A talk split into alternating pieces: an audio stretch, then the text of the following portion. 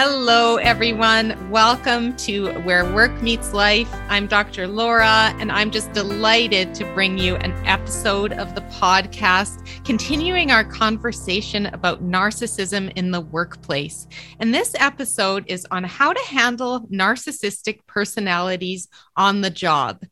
This topic is very important because narcissism and the behaviors around it can impact all of us in different ways.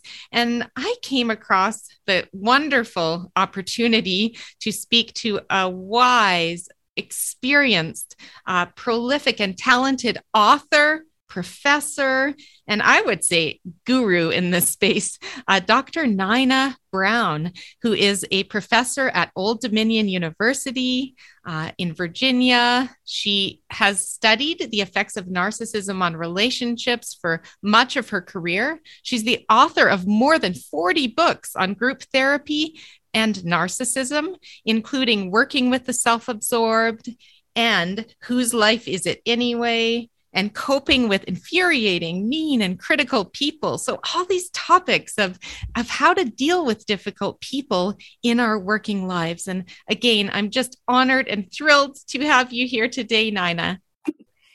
Thank you very much for those kind words. And I'm just thrilled to be here and to be talking to you. This is a wonderful way to get out information to a large number of people of how they can help themselves. So uh, thank you for doing that and for inviting me. Well, thank for thanks for all you're doing to contribute to to the world and the world of work in particular. Um, and this is the book uh, called "Working with the Self-Absorbed," which I have read and I highly recommend. And uh, Nina, can you tell us a little bit first about yourself and what led you to specialize in narcissism? And then we'll talk a little bit more about this book as well.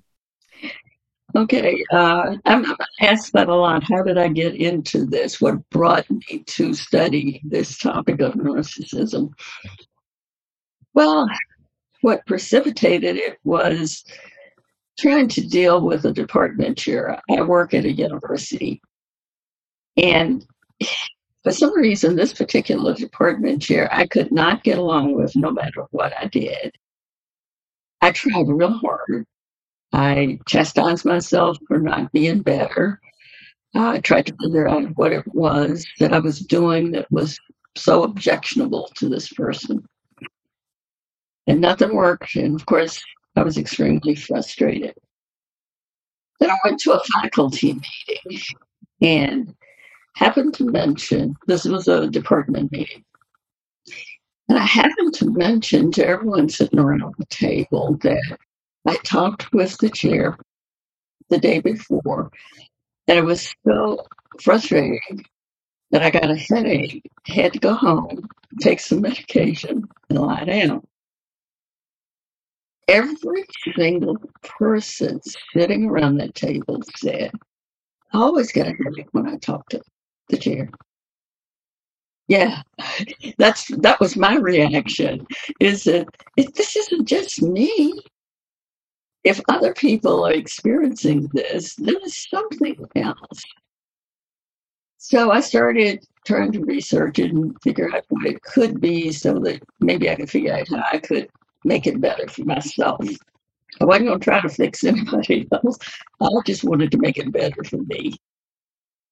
And I came across Otto Kernberg's um, book on borderline and narcissistic personality disorders.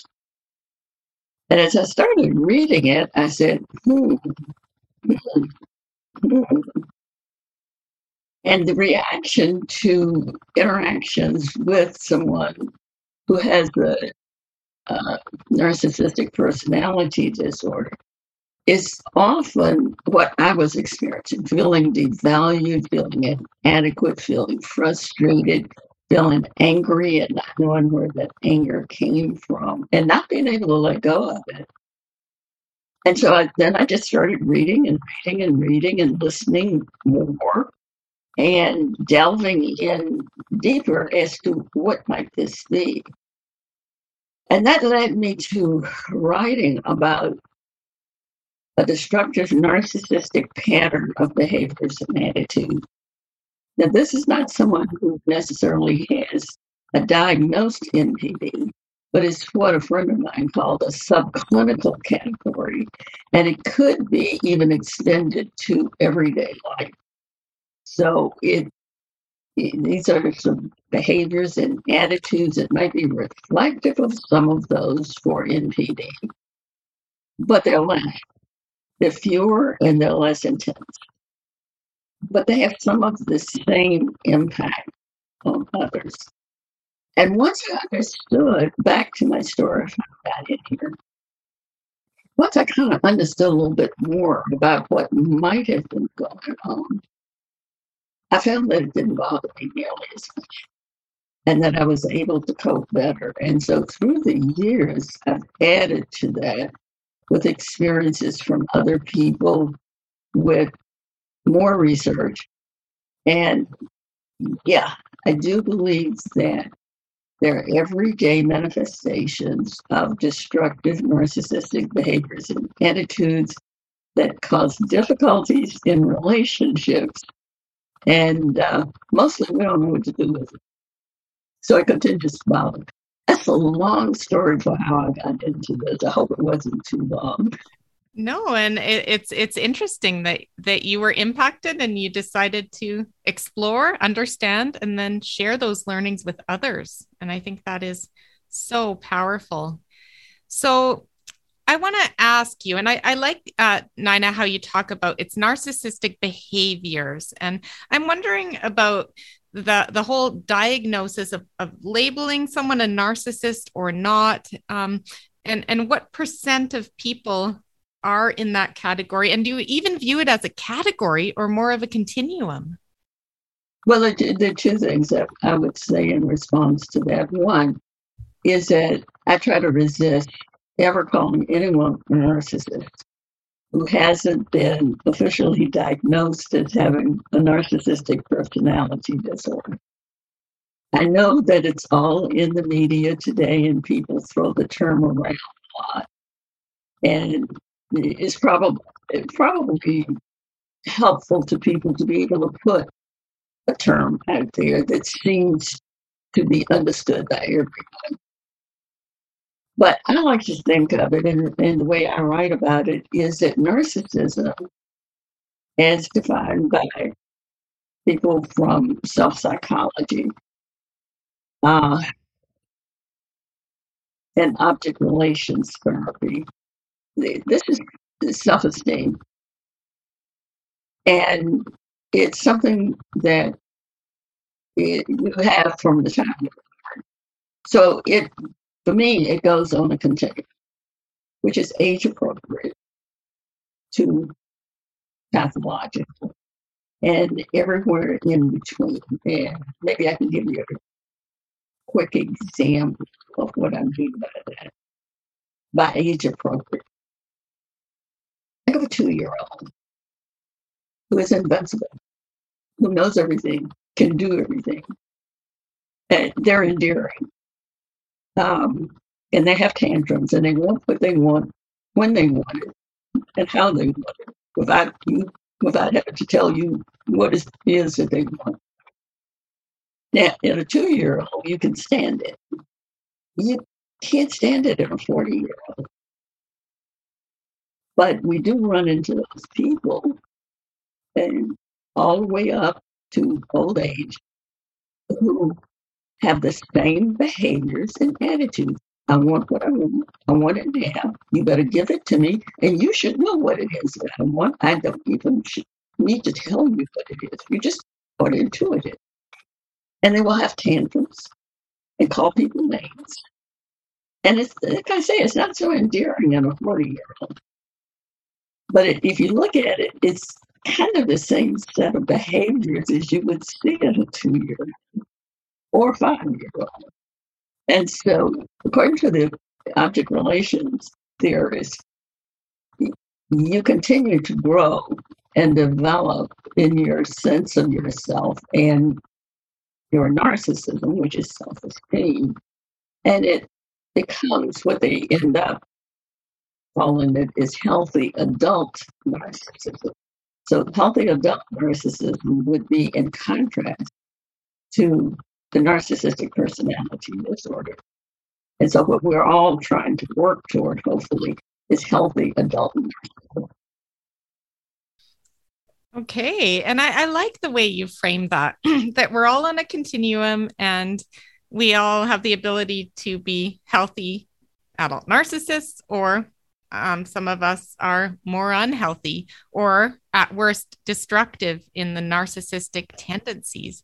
And I really want to dive a little bit into this book about working with the self absorbed. And I found it really, really practical. It has lots of tips and strategies for whether someone is displaying destructive narcissism as your boss or as one of your peers or someone who works alongside or for you and how you can you know manage and and set boundaries etc so can you tell us what led you to publish this book in particular um, and how much the how has the domain changed at all in the last 20 years since this came out Hey, I'm smiling because you asked me how I came to publish it, which is which is one of the things that I've been lucky about.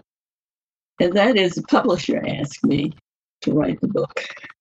They thought that there could be a market for it. They asked me to write Children of the Self-Absorbed. And then working with the self-absorbed and then loving the self-absorbed. And it, it seems to have struck a chord with most people that you're, you're not necessarily dealing with pathological narcissism, but you may be dealing with some behaviors and attitudes that are destructive to relationships or troubling to relationships. And so that's how I got into it. And while the workplace has changed, and it has certainly changed in the past five years, I, I don't know if the personalities have changed. I don't know that some of the behaviors have changed that people are still being bullied and people are still feeling inadequate and they're feeling disenfranchised. I, th- those kinds of things haven't changed. Um, the events have changed, the situations may have changed some, but the impact on the people, I don't think has changed. Right. So, what I'm hearing is a lot of these concepts still very much apply today compared to 20 years ago. And I think this this book is very timely. Um, and I've I've been able to learn a lot from it myself. So thank you for putting out this into the world and the other series of, of your many, many books. And again, you write in a really engaging and practical way because you know sometimes academics can be very uh, wordy or cumbersome, or we call it in psychology psychobabble. right. Uh, and you're not like that, Dr. Nina. No, uh, I was laughing because uh, I understand what you mean. And when you write for the, in the academic world, you do have to write that way. You do have to explain a lot. You do have to use a lot of citations. You can't just say anything on your own. You've got to have some authority to back you up, and you've got to point out what that authority is. And so, what I was trying to do was to make it much more practical for people who are not in the academic and try to explain it that way. And I'm delighted that you feel like that I, I halfway succeeded in doing that. You you absolutely succeeded.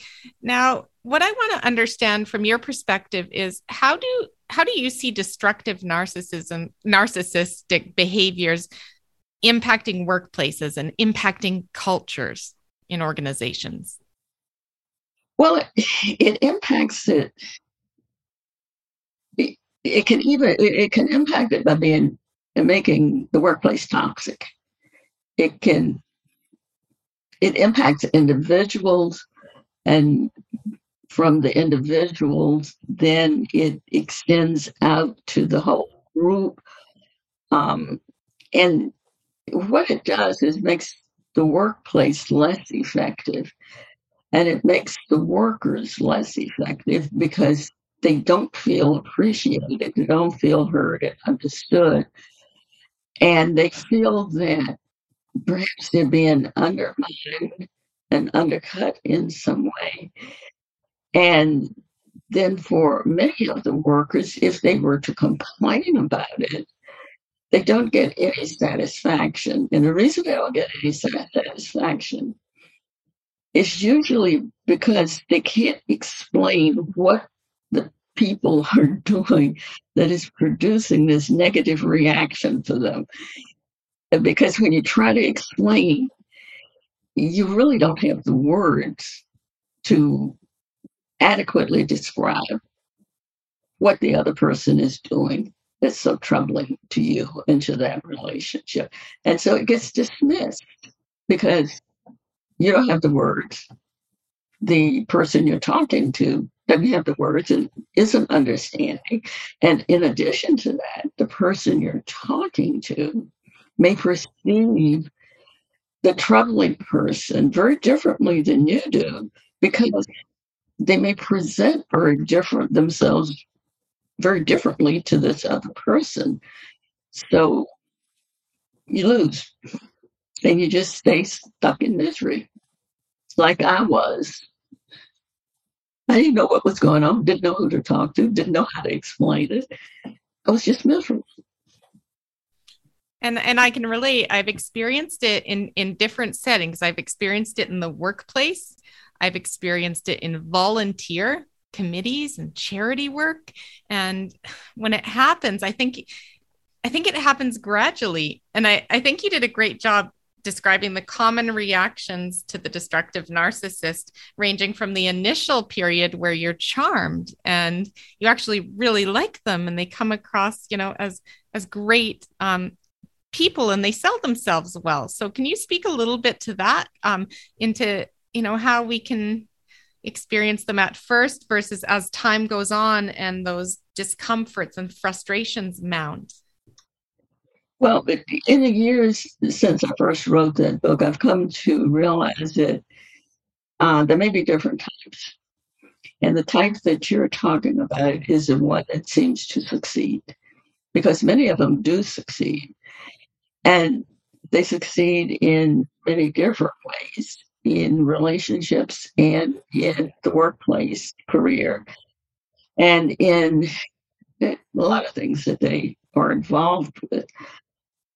The charmer.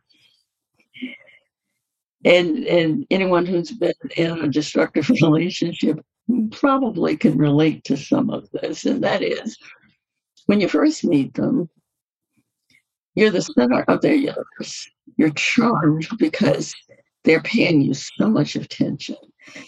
They're hanging on to your every word. They seem to like you. They're encouraging to you, and they make you feel wonderful. They make you feel like you're valued. And it's only gradually that they start to pull away from that. And then what happens is that you try harder and harder to get back to what that relationship was at first, where you felt wonderful. But the more you try, the further they pull away. And so you start blaming yourself for not being good enough. And it, it really isn't that. It's that that person is very shallow. Uh, they can't make commitments. They hop from relationship to relationship. They're looking for something that they think other people have. And at first, with the relationship with you, they think they have it, or they may feel like, okay, I'm getting there. And then you start to not be as satisfying as you were in the beginning. And so they pull away. You keep trying to go after, they pull away even more. But then you're the one that ends up with all of the negative feelings. They walk away feeling good. That's the part that gets you. They walk away feeling good. So, what are there any warning signs that we can look out for in the early stage of whether it's a friendship or a hiring process where we're first getting to know people?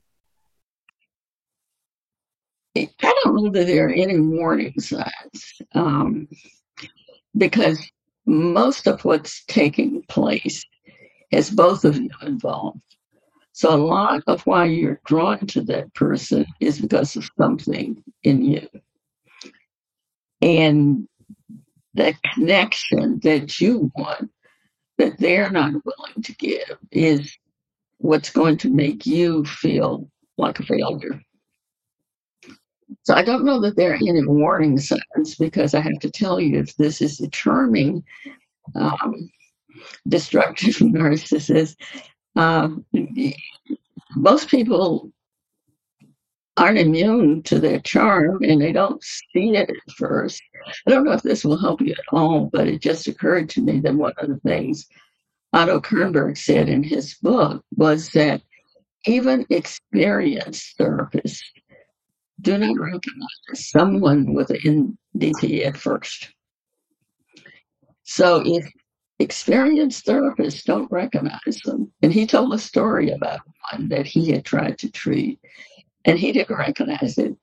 And I'm thinking to myself, as someone who is this learned and this experienced can't recognize them at first, how are we supposed to do it? And the answer so far that I've come up with is that we're not, we're not going to recognize them. There are no warning signs at first because you've got somebody who is outgoing, who is charming, who is capable. You don't see the destructive piece. Mm-hmm. Well, that that says a lot hearing hearing it from you because I think some of us, in especially in, in, the field of psychology, are you know why didn't I see that right um, uh, walking into this? But uh, it can be very subtle and very gradual. But I guess my question is, how do we go about setting boundaries once these behaviors come out and obviously can really impact the people working with and for um, the, the destructive narcissist you know person with those behaviors um, how do we set those boundaries nina i think it takes a lot of self-reflection because and maybe even working with an experienced mental health professional to better understand yourself and how you got attached how you got drawn to that person and that in itself will help you learn to set boundaries, not only with that person, but with other people. You'll learn about your emotional susceptibility. You'll learn about your psychological boundaries.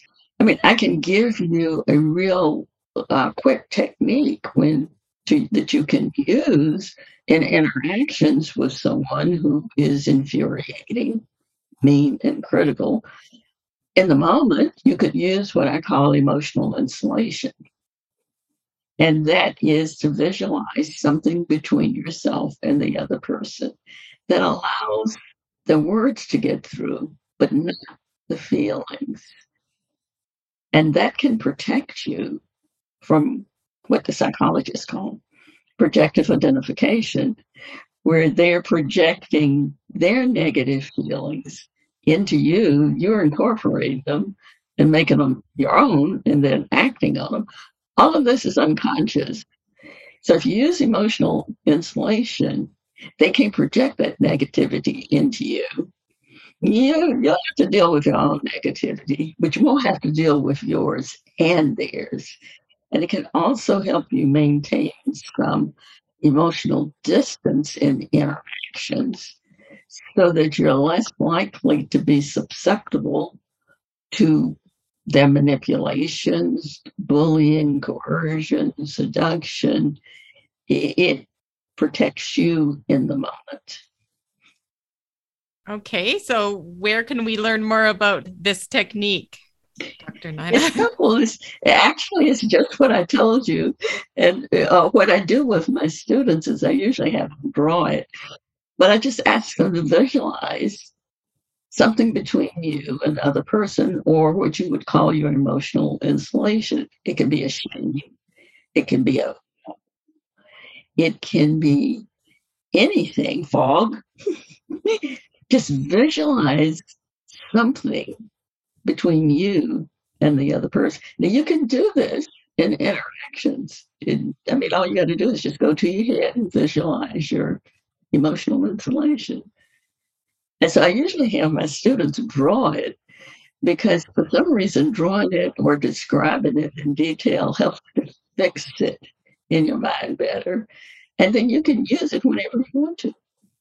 I love that. And it's funny. I'm in the the office here where, you know, it's set up as a counseling coaching type of office. And during COVID some offices got these screens and they were plastic see-through meant to shield out covid and you know be six feet apart and all that. But i'm thinking of i'm visualizing one of these big tall plastic screens where you can see the person you can hear them perfectly but there's this barrier um, to protect your emotions you know your psychological well-being um, yeah so that's so that's real simple and quick and easy to do and nobody knows you're doing it but you. And i like the idea of that uh, see-through barrier that we use for covid. That's a nice one. Yeah. Yeah I'm glad that we don't have those up anymore.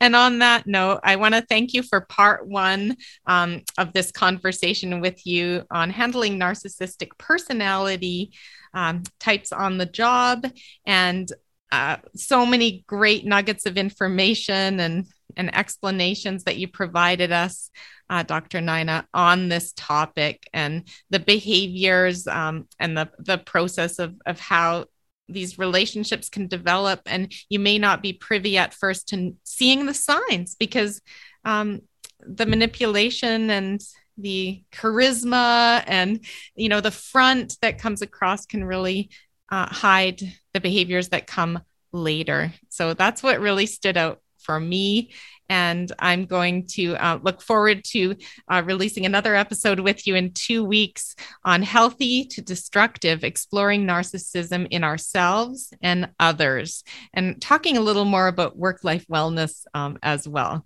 So, thank you so much, Dr. Uh, Nina, for being here today. Thank you for having me. Thank you so much for joining us today on Where Work Meets Life. I'm passionate about sharing insights from experts around the world on topics at the intersection of where work meets life. If you found this podcast useful, please share with others who may benefit and engage with us on social media. For more articles, information, and tips, sign up for my monthly newsletter at my website, drlaura.live. This podcast summary contains links to the psychology practice I've founded. Work Evolution, Canada Career Counseling, and Synthesis Psychology, as well as my current employer, Humans, a nationwide organizational psychology firm focusing on culture and performance. Stay well.